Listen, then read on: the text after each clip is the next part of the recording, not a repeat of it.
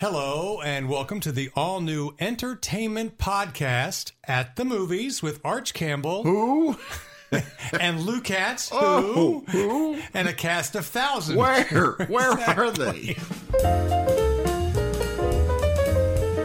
And now, ladies and gentlemen, Yes. the Washington Institution has been reviewing movies since the invention of sound.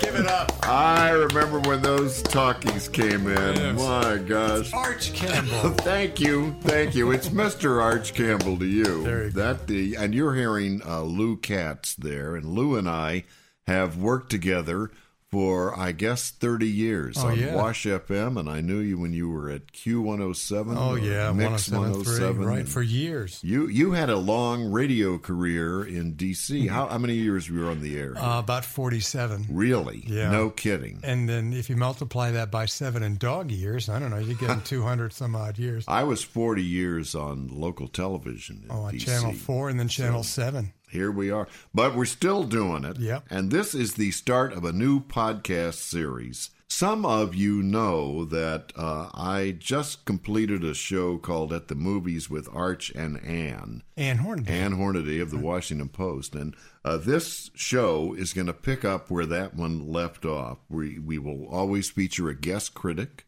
and we'll have a second uh, critic on the show, and we will cover new movies, the best of cable and streaming, because I really think that streaming is uh, what entertainment is becoming about.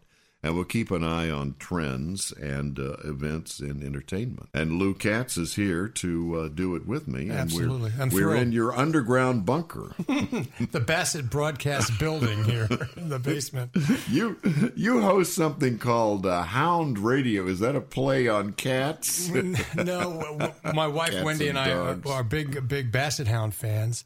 And uh, I decided that uh, once I left Wash FM uh, in uh, November of 17, that I wanted to do something on my own. Uh-huh. And I came up with this idea, since I'm a big, big hound, hound fan, that we would start a little internet radio station and play music and do some comedy stuff and your entertainment reports that we feature every weekend. And, uh, you know, we, we have that big handful of listeners. I started hounding you to use your studio for exactly. this. Wolf. So this is our launch. You know, I mentioned at the movies with Arch and Ann because for the last two years I hosted that podcast with the senior film critic of the Washington Post, uh, Ann Hornaday, and I loved talking movies and streaming and trends with her.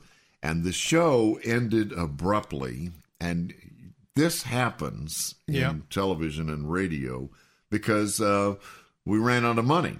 And when you run out of money, they pull the plug and everybody moves on, and uh, nobody's angry about it. But we uh, fell off the face of the earth. And now we're getting a, a ladder to try to climb back on it again. So I am delighted to begin this new Yeah. series by catching up with my dear friend Ann Hornaday. She's on the phone from her office in downtown Washington, D.C., and it's so good to uh, have you at least on the phone. I know it's good to be back, at least verbally or orally or whatever, or whatever the what the correct term is. But Yeah. yes, it's nice to see you, even though I don't see you.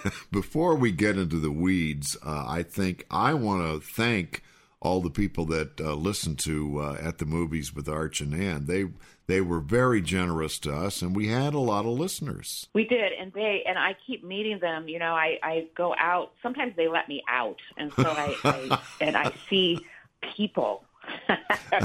Real people. Yes. And no, so many people have come up to me or emailed or uh, come up at events and just said how much they enjoyed the podcast and they miss it and we miss them. And I agree. Thank you, thank you, thank you, everyone, for listening and staying so loyal. And there is a Facebook page uh, at the movies with Arch and Ann, uh, loyal extras, and and it is it's still active. God There- bless. Well, you know, I'd know that if I were on Facebook, but I'm not, and I'm vindicated. You know, I never got on, and now I'm so glad I didn't. But I'm sorry because I'm missing that the uh, the loyal extras. Yeah, well, you're on on that uh, fan page, so uh, right off the top, what you know, I haven't talked to you in three months, so what what do you like lately? You, Arch, it's been a little. Um, yeah. I I haven't Yeah. loved it that much. I mean, there are actually a couple of movies opening this week that I quite like. One is called uh, The Mustang. I read about Did it. I didn't see it. see? It's it's th- a therapeutic story, right? It is. It's actually inspired by a real these real life uh, programs in prisons where they round up wild mustangs. The um, Office of Land Management um, rounds up these mustangs every year, and a certain number of them go to prisons where inmates train them, work with them, and then make them ready to be adopted or auctioned. And so both the horse and the man are helped and they work through their issues of aggression and trust issues. And you know it's it's the, the parallels are obvious so this woman um laura de claremont teneri i think is how you pronounce her name Mm-hmm. developed this idea at the sundance institute Ro- uh, robert redford is her executive producer and matthias schoenaerts the flemish actor plays the lead character who is just galvanizing. He's just mesmerizing as this very shut down inmate who befriends a horse and they um they take their journey together. Bruce Dern is on hand Mm, the irascible yeah. old coot Right. overseeing Love everything that. and um uh, Jason Mitchell has a wonderful role. It's a simple movie. I think, you know, you can kind of see where it's going. It doesn't really surprise you in terms of the plot, but very well done. Wonderful performance from from Matthias and, you know, being an inveterate horse and animal lover. Right. Yeah. We already had this discussion about Lean on. I couldn't even finish Lean on Pete last year because I knew where that was going, and I had to jump off. And I'm thinking of the writer as I listen to you. Right. That's another good analogy. But so I'll just say to all my fellow bleeding hearts, this will. You're not. You know, it's okay. I don't want to give anything away. I'm just saying it'll be okay. and It's- this it's the name of the okay. movie is The Mustang. called The Mustang, and it's opening in Washington um, this coming Friday. Wow. Uh, So I that I can recommend. That's been that was good. and you mentioned one other film that you really liked this week. Yes, as a matter of fact, one of my biggest disappointments of the year last year was this documentary about Stephen Bannon that Errol Morris did. Oh and yeah. I'm not even sure it ever got distribution, but it was such a crush. It was just so. I felt that it just missed the mark in so many ways. It was it was almost overreaching and underreaching at the same time. But this uh, uh, filmmaker named Alison Klayman has made a movie about Steve Bannon that is absolutely riveting. and this is a documentary. The documentary is called The Brink, and it Hmm. ca- it catches up with him right after he left the White House in the fall of 2017, and follows him through the midterm elections last year, and as he's kind of redefining himself um, and becoming this kind of global music man for the issue of economic nationalism and his form of populism and meeting with lots of European political movements, far right leaders and far right movements. It's a candid. It all it does is she just is she's just there with the camera, right? She's Huh. not editorializing. She's not interviewing other people. It's just a candid, revealing look at him because you know I have friends who know who are friends with him who say he's just a great guy. You'd love him. He's such a nice guy. And I've always thought, huh.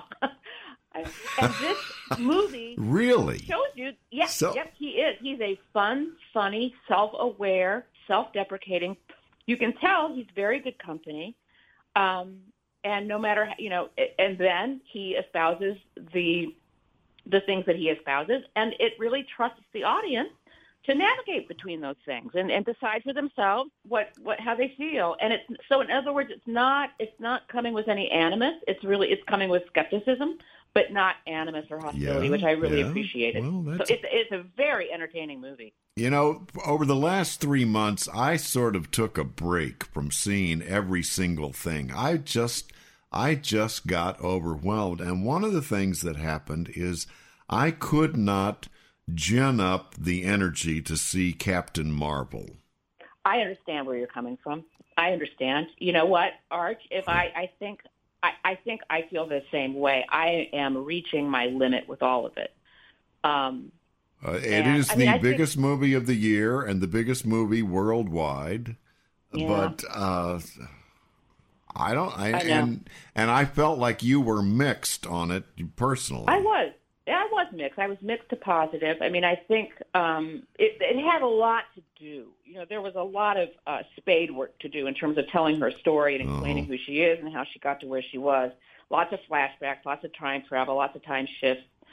Um, I thought it succeeded the best. You know, there's a the, the bulk of the film takes place on Earth in the 1990s, and during those sequences when she meets the Nick Fury, the Sam Jackson character, Mhm. It's funny. Like there's a lot of humor, which is the Yeah. thing that I think really sets the Avengers, the whole franchise apart. They're not afraid to have a few laughs, and that's fun. And it's a little bit of a '90s nostalgia trip, and that's fine. And you know, I thought she was she was good, not great. Like I want to see. I think Brie Larson's such a good actress. and Oh, I'm not yeah, sure this yeah. is exactly. I'm not sure this is the movie that really showed us what a great actress she can be. Mhm. But um, you know, we'll see. You know, I'm glad that they made it, and I'm glad it did well. Um, I'm glad, you know, they did. They're using these interesting filmmakers, like they went with Ryan Coogler for Black Yeah, Panther. This yeah. time they went with Anna Boden and Ryan Fleck, who are really from the indie world. Speaking of Sundance, they're Sundance filmmakers, you know. I am a fan of Us, not particularly for the movie, but uh, more so for Jordan Peele and how he is emerging. And you know, this is probably a stretch, but you, I'm starting to read comparisons between Jordan Peele and Alfred Hitchcock, and I think they're apt because Hitchcock didn't hit a home run every time, but True. over time. His stuff was always interesting, and that's what I'm getting off of Jordan Peele. How about you? You know, I wouldn't say Hitchcock just because I think Jordan Peele's a great filmmaker. I, I didn't love Us. I, again, I was more mixed to positive on that, but um, when he hits it, he hits it. I mean, he really Yeah. knows how to set a stage and to, you know. I'm not sure though. I feel like the pure filmmaking of Hitchcock, there was something. He is such an epitome of classical style Yeah. that I wouldn't necessarily say Peele is. In a way, it's funny because now that you mentioned it, Peele's next project is the Twilight Zone reboot. I would almost put him more in that Rod Serling. I think Ah, he might be our new well. Rod Serling. And here's why: because I think both of them share deep social conscience. Uh huh. You know, uh-huh. Rob Ser- Rob Sterling was all about allegory and present day allegory, and I think that's exactly what Peele's interested in. So I would actually call him our new Rod Serling, which ain't so bad because Sterling was a certified genius. Would Would you accept my thumbnail uh, analysis of us, which is we have seen Yes. the problem and it is us? There you go. You've seen the movie, and it is us. I know. Yeah, I mean, and what a performance from Lupita Nyong'o. My God. oh yeah, I know you love her. breathtaking. She was just great in it, and um, like there were elements of that movie that I thought were were really really well done. And again, the humor. I mean, I just think his his calibration of the humor, his the way that he introduces it, and it, it just it's brilliant. You know, I just uh, he's just got such a he really does have a singular voice, and it's a it's a great voice.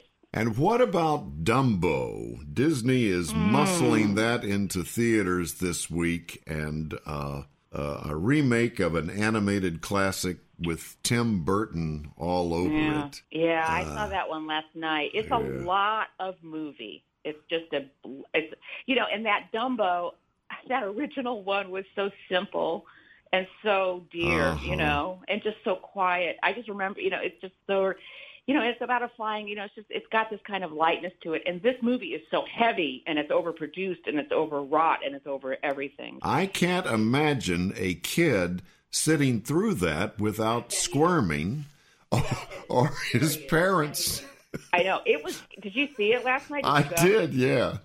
Okay, so it's scary. It's very upsetting. I mean, and it's dark. I heard one little boy, very dark, and a little boy leaving said that was scary. That were he said that was sad. You know, because for little little kids, they're not going to see that as a ha- I saw it as a happy ending. You know, but they're not going to see it as a happy ending.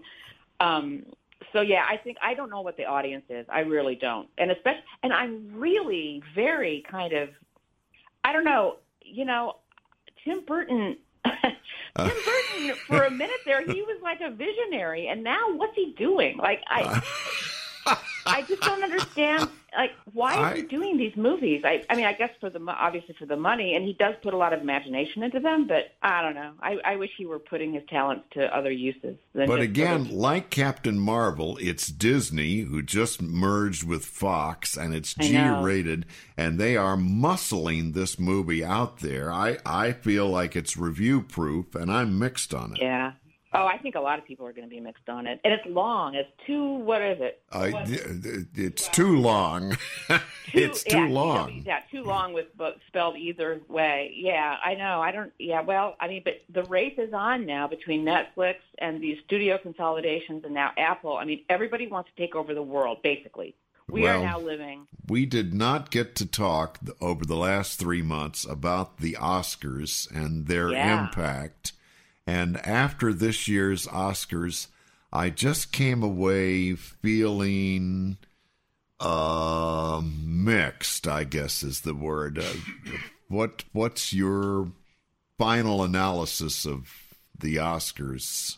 Well, I think the Oscars to me were an example of what I just said about this. I think Hollywood is in a time of, of existential transition, whether you're talking about representation or mm-hmm. technology mm-hmm. or mm-hmm. corporate consolidation. I just think all of these forces converged on that particular Oscar ceremony. So, and there were many contradictions. So that's why we saw more women and people of color than ever before on Right. the stage, which was cool and so many people from other countries. It was such a global Oscars, and I loved it when Alfonso Cuarón, in one of his speeches, said, "You know, I grew up on foreign language." Oh, it was when he was accepting the Foreign Language Film mm-hmm. Award, and he said, "I grew up mm-hmm. on foreign language films like Jaws and Citizen Kane," and that just was a clever way to to, yes. to to reframe it and to let us know this is a global medium, uh-huh. right? uh, But then the winner of the night is this book, the movie you and I both loved, Green Book. yeah. practically all white people there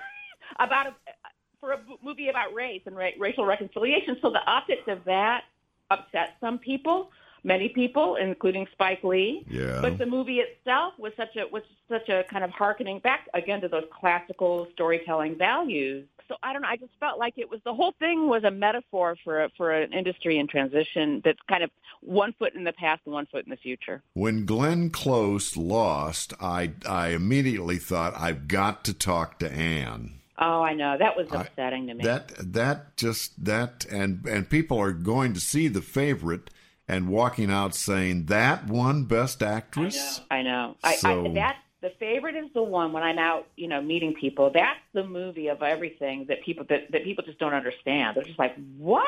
what did I just see?" You know, they they don't like a lot of them just don't like it.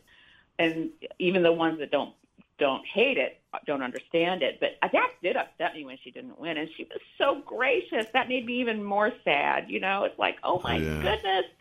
What does she? I mean, I don't understand how she could have lost that. I don't understand it. And I blame the Academy. Why? I well, who else am I going to blame? Oh, you mean the individual voters? Yeah. the voters. I- oh, I you thought know, you meant like I- the leadership or something. Yeah, I- yeah, obviously. Uh. well, you know, and I think again that could be, you know, the fact that it went to Colman, who is from England, that maybe it was a function of these um, so many people now coming from other countries. Like I think that.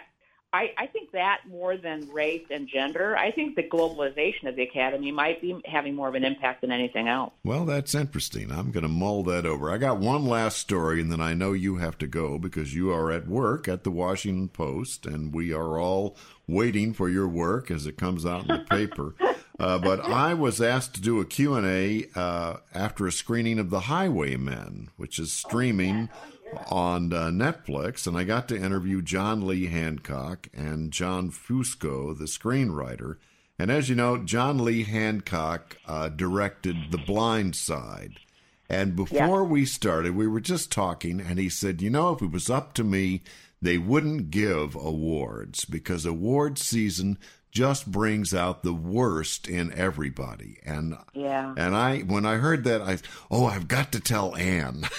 Yeah, I can understand. Well, and it's funny because The Blind Side came in for the exact same criticisms as Green Book. You uh-huh. know, so I can see how he could feel that way, and I think he's right. That was a that was a particularly nasty, nasty award season this year. It was really just the stakes are so so incredibly high that people just they they lose sight. They lose sight of what they're there for and what what it's all about. You know. Uh, for the record, I'm a big fan of the Highwaymen. You know, Okay, it's the story of the it out. Texas Rangers who are tracking down Bonnie and Clyde, and it's Woody Harrelson and Kevin Costner, and it's that kind of mid-level movie that we loved in the 70s and the first half of the 80s, and it's Perfect. streaming on Netflix. I will watch it. Well, you know, this is our life now, and I'm I for some reason I think I was um I was out of commission for a little bit, and I think that was when I when they were screening the Highwaymen. So I will absolutely check. Yeah, that, that that's the reason I did the Q and A because you weren't available. No. Oh, no, I know that's the reason. Actually, they said it was because they knew I was from Texas, but I figured you were Yeah, you busy. No, I, I'm sure you were the first choice. Well, you should be. My goodness. well, it's all it's so I just so love talking with you, and I thank you so much for your time. And I hope maybe you. every few months we can make a phone call, and and if that's not possible, uh, let me take you to lunch sometime. You And- bet. I'll take both. How about that? W- we'll we'll split the check.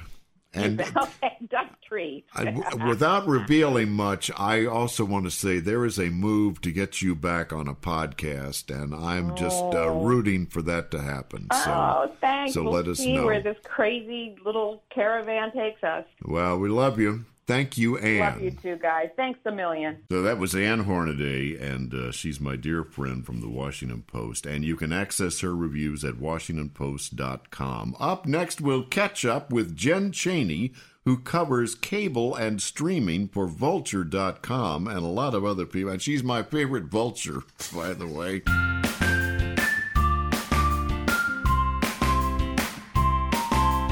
And now, back to you, Lou Katz. Hey, by the way, uh, this is our inaugural version of the At the Movies Oh, podcast. is that what they call it? Yeah, inaugural with with Arch Yes. and yours truly, Lou. And uh, by the way, if you have deep pockets and you'd like to uh, sponsor this particular podcast or series Yes, of podcasts, please, you can always please. you can always reach out to uh, to either Arch or uh, myself. Uh, through our website or through Facebook. My email address is lou, L O O, at houndradio.com. And you have Arch at houndradio.com. That's A R C H. And uh, we'd love At houndradio.com? at houndradio.com. Oh, and they can uh, write in wisecracks and They- comments. Right. and we'll take all kinds requests. of we'll kind, take all kinds of critiques on this particular podcast, and of course, we will not pay any attention to any of them. Yeah, and you know, either it's a sponsor or it's Pledge Week. That's right. Pledge, Pledge every, week. Every week is pledge week without the without the movie. so just remember that. Are we having fun or what? Hey, so while we're in our break, I, I want to plug your Hound Radio on the Oh, yeah, internet, and it's kind of like Wash FM used to be. Yeah, it's it's it's an adult contemporary format arch, and it plays uh, 70s and 80s and 90s and 2000s. In fact, we even fast forward to the next millennium, and we play future future songs that haven't even been Oh, recorded. great. You know, you know songs from like Miley Cyrus's grandchildren. So we're going to be the first to play that stuff. But but no, and we have a Motown Monday feature that we Oh, play. Oh, I like Uh, that. we got a, we got a lot of requests for that. We have a Motown Monday feature. We have Wacky Wednesdays where we play a bunch of one hit wonders. So it's it's a whole lot of fun. Occasionally we drop in some comedy stuff with our buddy uh, Jeff Penn too. So it's it's it's really a, a labor of love. And uh, you can always find it at houndradio.com. And we also have a free Sell it. Sell it, I Lou. am. I'm pushing Sell it, buddy. Houndradio.com. And we also have the, uh, um, since I'm hoarse, and we also have the mobile apps, which are available free too. So that's pretty cool. I have some shout outs in this segment of the program. And first, uh, this is exciting for me. Count Gore, who was everybody loved so much uh, for on Creature Feature for Channel 20. Count Gore comes to town on a regular basis to host movies at the AFI, and he will be in town Saturday night, April 27th, hosting a screening of Son of Frankenstein. And I will be on stage with him. He always invites me to come along and joke around with him, and I love those uh, those times. So Count Gore, AFI, Saturday night, April 27th.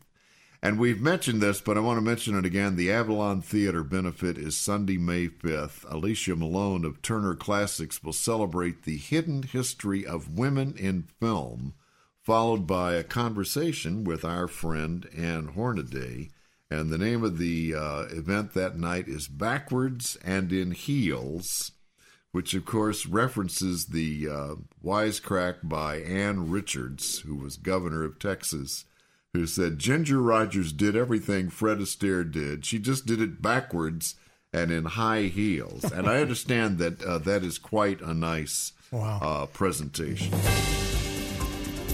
Uh, we have a little uh, a little news now. This is our news segment. Segueing right into the news. And shall I let you start? You want the uh, well, headline? Yeah, I, I guess one of the biggest stories, at least out right now, is the fact that prosecutors have dropped charges against uh, Jussie Smollett, which is obviously drawing strong rebuke from all over the world, including at home at, by Chicago's mayor. And uh, it's really. I don't know how this is going to play out. I mean, number one, uh, I know they took him off the last two episodes of Empire. And I don't know if he's coming back or not. I'm I am wondering what this means for his career. I think the big question mark, Arch, in everybody's mind is what what's behind the prosecution's decision to do this? I I think all we can say about this story is uh, where does this go next, and and that is something we can't answer today. Okay. Hey, what's going on in the uh, movie box office? I, I, always I like to look at those box office. Figures. Well, my gosh, us not surprisingly uh, over the opening weekend uh, grossed over over just over seventy million dollars. That's Jordan Peele. You know, mm-hmm. he made Get Out, and he is this. It, this means he is now a major figure in movies, and they're they're they're comparing him to Alfred Hitchcock, and I think the comparison is fine because. Not everything Hitchcock did was a complete home run, but mm-hmm. over time, everything he did was interesting, and I think that's going to be the story of um, Jordan Peele. Now, speaking of Peele, uh, this is a pop question for you. Do you recall how much money or how big Get Out was? Was it a really huge box office? Movie? I think this one is bigger. Yeah. Uh, I think uh, Get Out uh, kind of um, uh, rolled along on word of mouth and got bigger as right. and people saw it finally and said, "Man, that's really good." So he's somebody I'm excited about. Uh, also, at the uh, box office last weekend, maybe you saw Captain Marvel for the first time. Thirty-five million dollars grossed over the weekend, but the, here's the shocker. Yeah, oh, actually, yeah. not such a shocker, no. Arch. Uh, uh, so far, that movie has grossed over three hundred twenty million dollars. It's the number one movie of the year. It's the number one movie in the world. It is the reason that uh, you can count on seeing more and more of these comic book origin stories because uh, they have an audience and and that is that's the trend in movies. I want to mention a couple of things, please, because we haven't uh, been on. I haven't been on the air. This show has not been on the air for three months, and two things uh, after three months I still want to mention, and the first is the death of Luke Perry at age 52, mm. which I think that's that's quite a shocker. And uh, you know, everybody still remembers him from Beverly Hills 90210. Yeah. I was looking into his uh, background.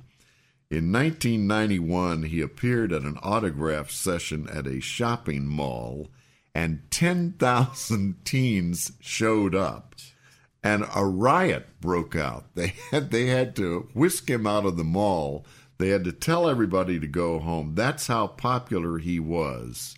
Uh, and and you know, I think he had a, a fairly good career after Beverly Hills. Uh, I met him on the set of um, Eight Seconds, which is a movie that probably not a, peop- a lot of people remember. It was the story of bullfighter Lane Frost.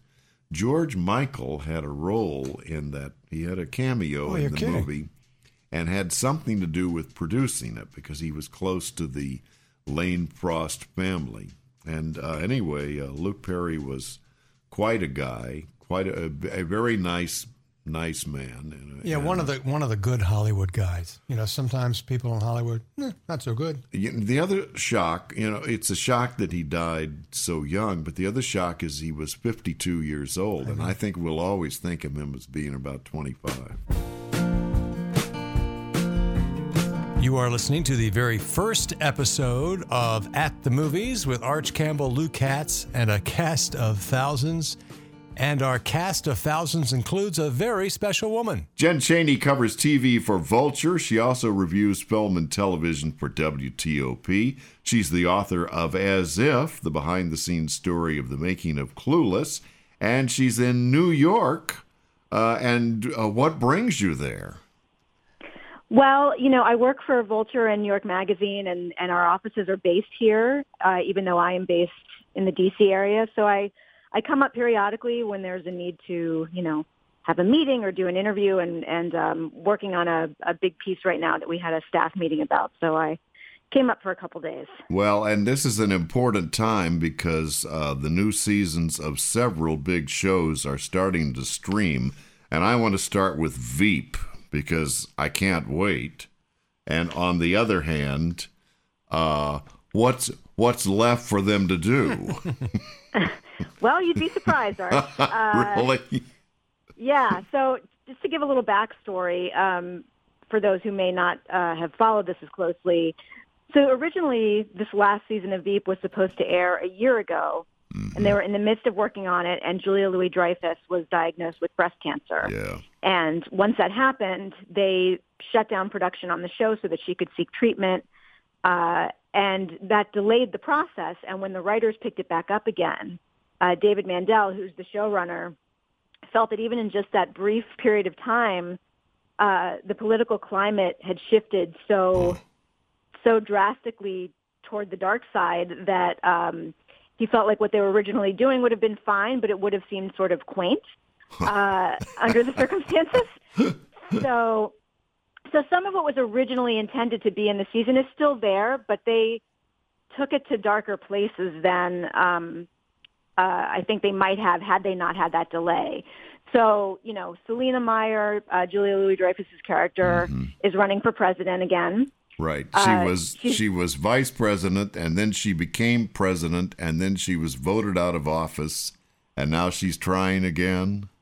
Correct. She's trying again, and and with a bunch of other people, including Jonah Ryan, Who was an idiot. Yes, who became a congressman. correct. Uh, This does sound like real news, doesn't it? It, it does, and the thing is that there's there's a the field of candidates keeps growing, and again, this is something they wrote this, you know, a year ago, but now here we are with a Democratic field with you know eight million people, so We- it, it You know, with really on the nose. with Veep, uh, for me, I don't know if it's so much the plot as just the outrageous dialogue and and really the the envelope pushing kind of cringeworthy uh, banter and dialogue of this thing. Yeah, I mean, and it, it you know you can't say enough about the cast. I mean, Julia Louis Dreyfus is obviously fantastic, but they have a great ensemble. And having been on the set and watched them work, it's it's really it's kind of funny that you know they're all playing the worst people on the planet, and yet they genuinely really like each other and are very respectful of one another. Um, And they use So- the worst language. I mean, does your family sit down together and watch Veep, or are they banned from that entirely? Uh, no, I mean my my son does not. I suspect if he heard some of the language, he would be instantly interested in the show. uh, but yeah, I mean it's it's funny. There was one day when when they were on set, and I can't even remember what scene it was, but they were just you know they they're they're constantly coming up with filthier and and and grosser things for people to say, especially when someone's insulting Jonah. And Dave Mandel was like, in any other situation, we would all be arrested by right now, you know. Um, so yeah, so it, it it goes dark, and and it really actually, again, I can't say what happens, but it it goes to even some dramatic places um, where, as bad as Selina Meyer has been, she does some of the worst things that she's ever done Oh. um, by the time the season's over. And is that the secret of Veep? Is that what has made it uh, endure and made us love it so much? And and uh, the award uh, record of Veep is uh, uh, incredible. Yeah, I mean, Julia Louis Dreyfus is now one of the, uh, the you know most winning Emmy winning actors in in history. Um, I think I think it's not just that. I think it's um, you know the show has this amazing capacity to not only capture the absurdity of politics as we know it, but to also predict how absurd it's going to get before we know what's going to happen. I mean, you can go back and look through its history, and it'll blow your mind. I mean, actually. I started watching it again from the beginning as I was Uh-huh. working on this story. Mm-hmm. And I think it's the fourth episode of season one. Uh, there, uh, one of the, uh, I think he's a member of Congress or senator who might be running for office. He's already he's talking about building a wall um, Wow. in Mexico, and and the kind of language in that episode is just absolute foreshadowing of things that were going to happen like five or six years later. It's crazy. Well, wow. Uh, when does Veep uh, drop? When when does it return? Is it, it's Sunday Um, night, isn't it? It, it's Sunday night. Um, it airs at 10:30 um, after Barry, another great HBO comedy that's coming back this week as well. Oh, and that's um, another one. Barry went to such dark places that I'm I can't wait to see what they're going to do with it. Uh, but on the other hand, I can't imagine uh, where they're going. It's Bill Hader and uh, and uh, Henry Winkler. Thank you, Henry Winkler. Henry Winkler as a as a hammy uh, acting coach, and Bill Hader as a hitman who stumbles into the class and decides to become an actor. And talk about dark, but talk about brilliant. Yeah, my wife and I are big big Barry fans. Can't wait for it to come back. Yeah, it's it's great, and I, you know I think um, Bill Hader won an Emmy for his performance, and I thought that was very well deserved. I've seen the first three episodes of the season, and he certainly has another nomination at the very least in his future. I mean, he just does such a great job of, you know, playing this very contained and and um, you know really someone who's clearly repressing a lot of feelings that he Uh-huh. has, and then every once in a Uh-huh. while something will like leak out. Um, but it's also a really funny show, and like some of the characters that were maybe kind of more supporting players in the previous season are getting a little bit more time. Like NoHo Hank, the Chechen uh, gangster, who Yeah. is the most upbeat gangster you'll ever meet in your life. Like he's really great too. So They, uh, I, I guess this is brilliant. They killed off a uh, one of your favorite characters, and I don't. I guess I shouldn't reveal much more than that. But uh, they're certainly they're not afraid to go there on Barry, and I guess we got to salute that. The other one is Killing Eve, which I also. There's three shows right now: Veep, Barry, and Killing Eve, and all of them are firing up again. And I'm canceling all my plans. Have you seen any of the new Killing Eve? Yes, I watched the first episode of it. I, I meant to watch the second. I just haven't gotten to it yet. And um, you know, Jodie Comer, who plays um, So good. is so good uh, as this just sort of ruthless assassin, and, and Sandra Oh uh, is is working for British intelligence, and there's this real kind of cat and mouse, but like weird attraction between them, and it, it very much picks up where it left off, and it's it's another one that literally every show we're talking about has a real sick sense of humor. um, but but it's also really really great and uh, sucks you in right from the jump. Well, where are you on streaming versus uh, big screen uh, movies? Where where are we with streaming anyway? I mean, everyone seems to agree that uh, the best material is on uh, cable and TV now. Yeah, I mean that is sort of. I, I feel like these conversations get so reductive, though, as if everything is an either or. I mean, obviously, there's great film being made that's going straight into theaters. Still, it's not like that has died. Um, but I think because there are so many platforms, and they keep coming up with new ones, like Apple launching all this original programming Yeah. that's going to start coming out in the fall. Um, I mean, you And know, they say I- I the Disney Fox uh, merger will also uh, uh, boost a lot of screening things, streaming things.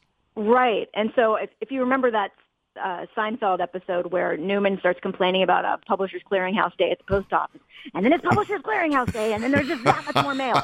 That's what it feels like to be a TV Yeah. critic. I'm like, stop inventing new platforms. I'm fine with the amount we have.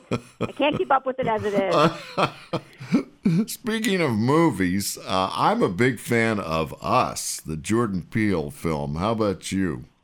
Oh, I loved it. It's my favorite movie of the year so far. Really? The, Yes. the and it's got the jump out of your seat theatrical experience that you maybe don't get at home streaming.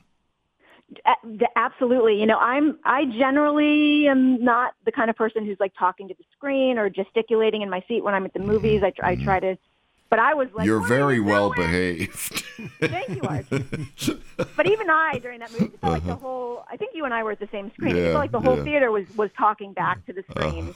um, but what I like, uh, you know, some people have criticized us uh, by comparing it to Get Out and saying, you know, Get Out was so much more yeah. um, clear in its point of view, and I think that's true. But what I actually like about us is I think that you can walk away from that movie and go, well, what was he trying to say, and come up with like five different answers, all Right. of which are valid. Yes. I mean, I I wrote a whole piece about that movie as a commentary on Generation X. I think it's a commentary certainly on um, upper class versus lower class. Um, but I but I, I kind of like the idea that you can interpret it in a lot of different ways, and there's just Jordan Peele is uh, he's a genius. Yeah, I mean, he is. the amount of care and meticulousness in that film is is incredible. Are you a fan of the new movie Dumbo? I have mixed feelings about Yeah. Dumbo. Yeah. uh, I, I, you know, I think that you look at what that original movie was, and it was like 65 minutes long, and this one is 130 minutes long, and it feels like it doesn't need to be Uh huh. quite that long. It's like an extra 65 minutes long. yes, it's like double. It's a supersized version. of It's an ele- it's an elephant-sized movie. there you go. Um, and I, you know, I mean, what I remember about the the original is just, you know, the the relationships between the animals, and and this one is really more about the people. And I guess Yeah. that's uh, inevitable when you're doing live action. On the other hand, I thought visually it was really beautiful. I thought they did a really marvelous job from a technical standpoint of creating these CG um, elephants. And every time Dumbo would fly, it really was thrilling to see. So there are moments in it that I really appreciated it, uh, and I liked some of the homages back to the original. I liked the way they did the um, the homage to the Dance of the Pink Elephants, but Right. it just it feels too long. It feels like they were trying to make something into a story that maybe didn't need to be quite that elaborate. I did have the opportunity to see something that transitions of theatrical and streaming, and it's uh, the new movie by John Lee Hancock, The Highwaymen, with Kevin Costner and Woody Harrelson as the Texas Rangers who tracked down Bonnie and Clyde. And they gave it a one week theatrical run, and then it drops on Netflix uh, today. And uh, it's that kind of movie they used to make, that kind of middle movie that's uh, character driven. And it's those two in a, a script uh, actually um originally intended for Redford and Newman. And, uh, and I very much enjoyed it. Uh, but I saw it on my iPad and then I saw it on the big screen. And I caught a lot more of it on the big screen than on my iPad. Mm-hmm. But uh, there, had I not been able to go to that screening, I certainly would have watched it on Netflix uh, this weekend. So, so there you are, and here we are. And and what are your final thoughts on where are we? Where are we? I mean, Yeah. I think, you know, I think for the reasons you just described, uh, movies like that they wouldn't get made at all Mhm. um, if we were just banking on the the kind of standard Hollywood studio system to do all the heavy lifting at this point.